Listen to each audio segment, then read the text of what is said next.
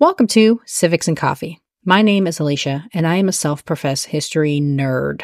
Each week, I'm going to chat about a topic on U.S. history and give you both the highlights and occasionally break down some of the complexities in history and share stories you may not remember learning in high school, all in the time it takes to enjoy a cup of coffee.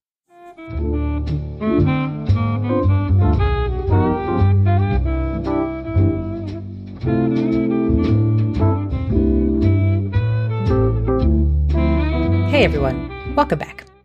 If you are a fan of historical dramas and movies based on real events, then it is possible you have come across the 1989 film Glory. Starring Denzel Washington and Matthew Broderick, the movie depicts a fictionalized account of the first all black regiment in the Civil War, the Massachusetts 54th. Despite my overall disinterest in the various details of the Civil War, I have long been interested in the 54th and what the group hoped to achieve.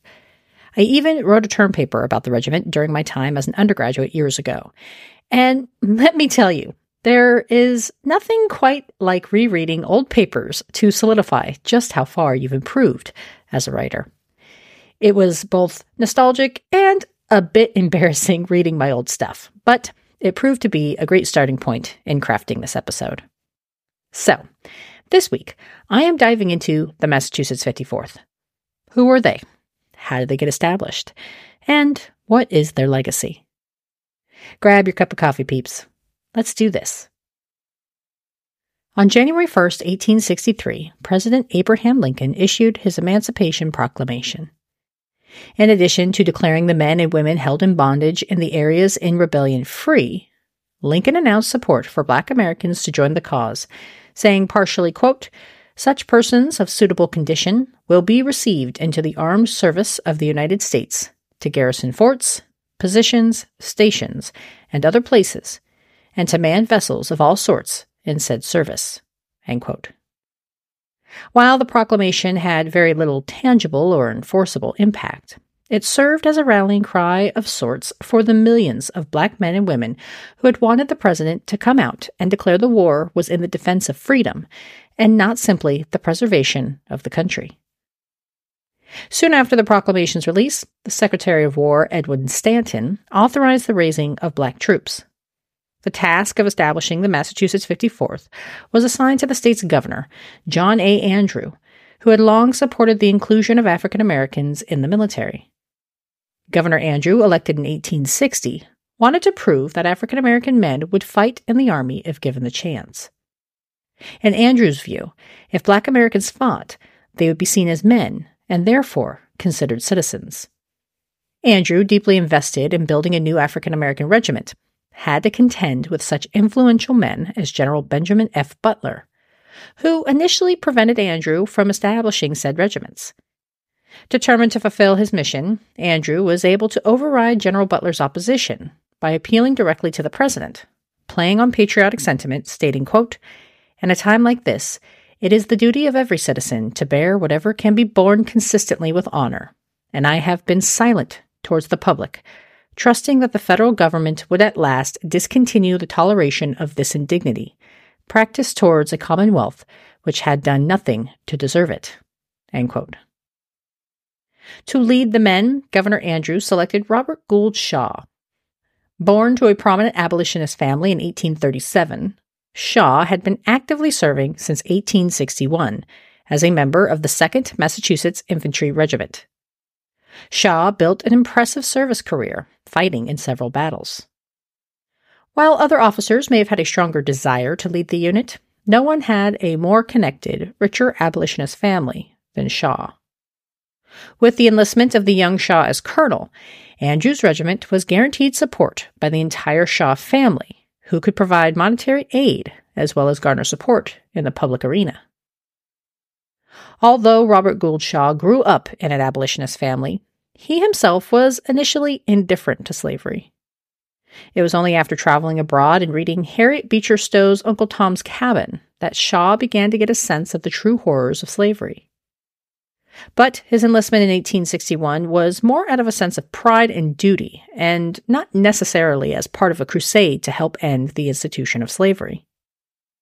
Shaw, like many of his contemporaries, felt that the war was destined to end quickly and that he would face little actual danger. According to scholar Russell Duncan, Shaw had, quote, grown tired of sectional tension that pervaded his daily life, end quote. In fact, when chosen to lead the 1st African American Military Regiment, Shaw initially refused. It is assumed that the reason Shaw eventually accepted the position was due to the pressure put on him by his parents. However, once in place, Shaw proved to be a strong supporter and advocate for the men under his charge. Recruiting officers posed several challenges. As a state regiment, initial calls for troops within Massachusetts did not produce sufficient numbers to build a proper unit. Hoping to increase the number of black recruits, prominent abolitionists in the black community, such as Frederick Douglass, were brought in and asked to help generate interest among potentially eligible black men. Earning a stipend of $10 a week, Douglass leveraged his elevated status to recruit men to serve, emphasizing his belief that in serving the Union, black men could, once and for all, demonstrate to the rest of the country that they were capable, strong, and worthy of citizenship. The famed orator also leveraged his newspaper, Douglass Monthly, to publish broadsides in an effort to recruit the necessary number of troops. And as I covered in my episodes on Frederick Douglass back in 2022, his sons were among the first to enlist and volunteer, serving in the 54th. For those considering enlistment, there were some significant issues to consider. These men were leaving their homes and families, who were usually dependent upon them to be the sole support system for the family and provide the basic necessities.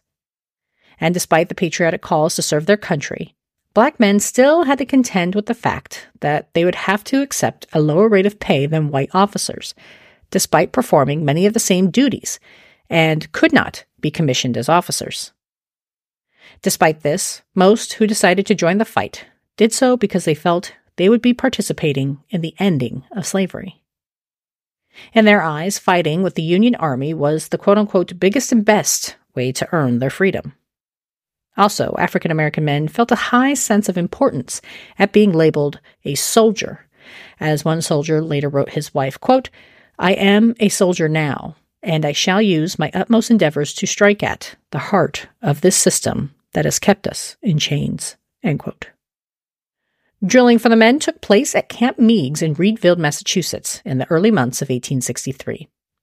When combing through the volunteers, Massachusetts Surgeon General Dale set high standards to qualify for placement in the unit. As a result, the men Shaw oversaw and trained were considered the best available. Shaw, who had minimal contact with black Americans prior to taking charge of the unit, initially had doubts about the intelligence and capabilities of the men under his tutelage. However, as time progressed and Shaw got to see the dedication of the men under his command, his opinions shifted and he began to see them for who they were committed and capable soldiers looking to defend their country. Having a newfound respect for his unit, Shaw wrote to his father, quote, The intelligence of the men is a great surprise to me. And by the time the regiment was presented with their colors in May of 1863, Shaw's admiration for his unit was palpable, and he often took to writing about the 54th as a quote, fine army. With training complete, the Massachusetts 54th was prepared for deployment. Marching through the streets of Boston, the regiment was shipped to South Carolina. Ready to engage the enemy as they'd been trained, the men of the 54th were likely frustrated and disappointed to find that the only assignment bestowed upon them was performing manual labor. The group spent weeks loading and unloading supplies before their commander protested the use of the regiment. Their second assignment was not much better, leading Shaw to complain that his unit was being denied the chance to prove themselves and perform in a proper military engagement. The men of the 54th would finally be given a chance to prove their strength and capabilities in back to back engagements in July of 1863. After performing well in a battle on James Island in South Carolina, the 54th Regiment faced their most significant engagement yet with the Battle of Fort Wagner on July 18, 1863. Approximately 630 men charged the heavily guarded fortress on Morris Island, also located in South Carolina. Ending in a military defeat, The Union side lost hundreds of soldiers and failed to wrestle control of the fortification from the Confederacy. The men of the 54th experienced significant losses, including that of their commanding officer, Robert Gould Shaw. However, their loss was not the result of underpreparation, but bad intelligence. Heading into the engagement, the regiment expected to face a much smaller group of Confederates and were simply overpowered, outgunned, and outmanned. As the battle unfolded, Harriet Tubman watched from afar as the men bravely tried their hardest to secure a victory. She later recalled, quote, And then we saw the lightning, and that was the guns. And then we heard the thunder, and that was the big guns. And then we heard the rain falling, and that was the drops of blood falling. And when we came to get in the crops, it was the dead that we reaped. For those who did survive the charge, the loss only made their desire to fight more intense. In a letter to his commanding officer, one soldier wrote, quote, I still feel more eager for the struggle than I ever yet have, for I now wish to have revenge for our gallant colonel and the spilt blood of our captain. And despite the Confederate hope that racial attitudes would drive a wedge between black and white soldiers, the bravery and tenacity demonstrated by the members of the 54th served to create a shared bond between the ranks. And while contact with the 54th may have worked to reduce racism inside the military, it failed to eliminate the sentiment entirely. Some high ranking military officials continued to make their distaste obvious for black soldiers, with one colonel being quoted as saying he wished blacks were safely back in Africa.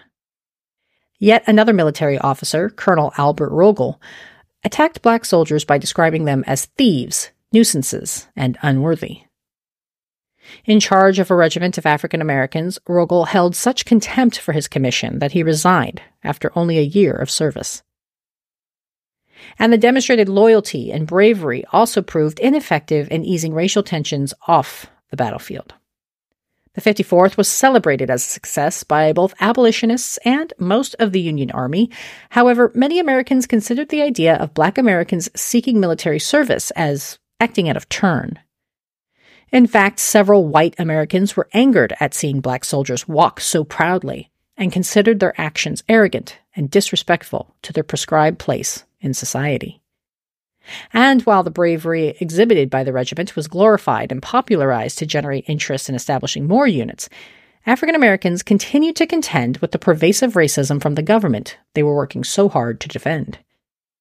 Black soldiers were put into segregated regiments and were denied the opportunity to attain higher ranks, such as major and colonel, and the War Department even attempted to change the colors of the regiment's uniforms, a move that was met with stiff opposition. Additionally, despite promises of equal or at least comparable compensation to their white counterparts, black soldiers often had to deal with unequal pay, with the War Department pushing to pay black soldiers the same rate they would as formerly enslaved individuals who were considered contraband. They also dealt with delayed or denied veteran benefits, despite their time in service to the Union. While the men serving in the 54th suffered immeasurable loss at the Battle of Fort Wagner, and grappled with substandard treatment. They succeeded in becoming a symbol of what equality could mean.